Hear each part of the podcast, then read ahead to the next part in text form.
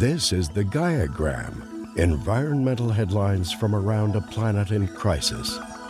The Long Island Suffolk Times reported that Stony Brook University scientist Christopher Gobler emphasized again at his annual State of the Bays lecture recently that excessive nitrogen loading from wastewater is an ongoing threat for Long Island waters.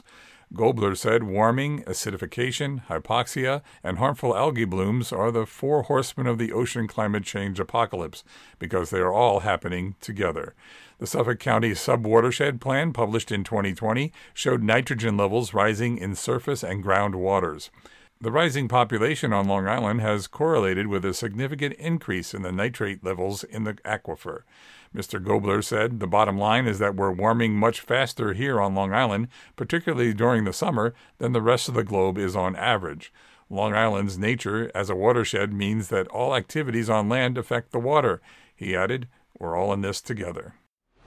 Stating profound concerns over Colorado River water supply trend lines, federal officials are exploring the possibility of releasing less water than expected from Lake Powell this year, an unprecedented emergency move to store more water in the declining reservoir. The proposal is to reduce releases from Lake Powell in 2022 by 480,000 acre feet. If it goes forward, the proposal would have a domino effect. Less water released from Powell means less water released downstream to Lake Mead, which is also shrinking, which means less water for cities, agriculture, and native species.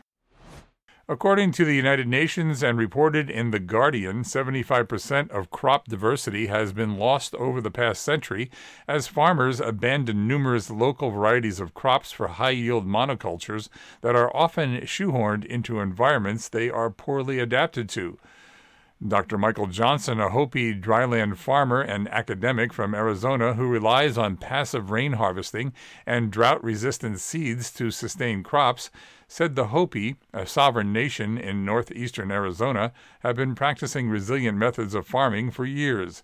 He said Hopi is one of the only place I know that corn is made to fit the environment and not the environment manipulated to fit the corn.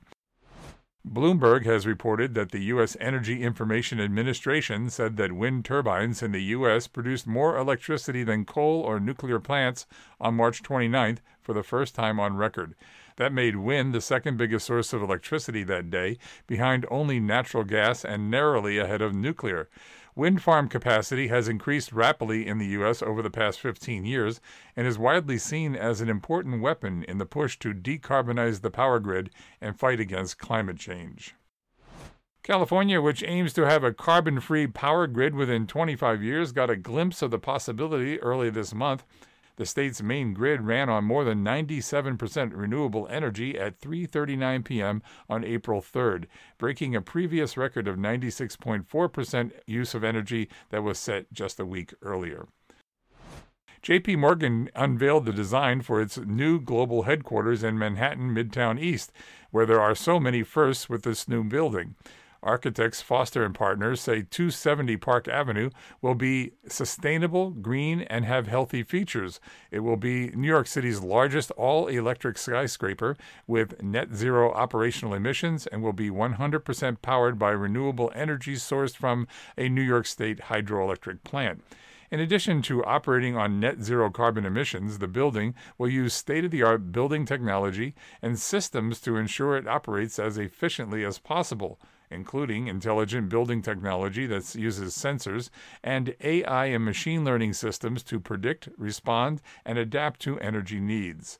The building will have advanced water storage and reuse systems to reduce water usage by more than 40%, and triple pane glazing on the facade and automatic solar shades connected to AC systems for greater energy efficiency.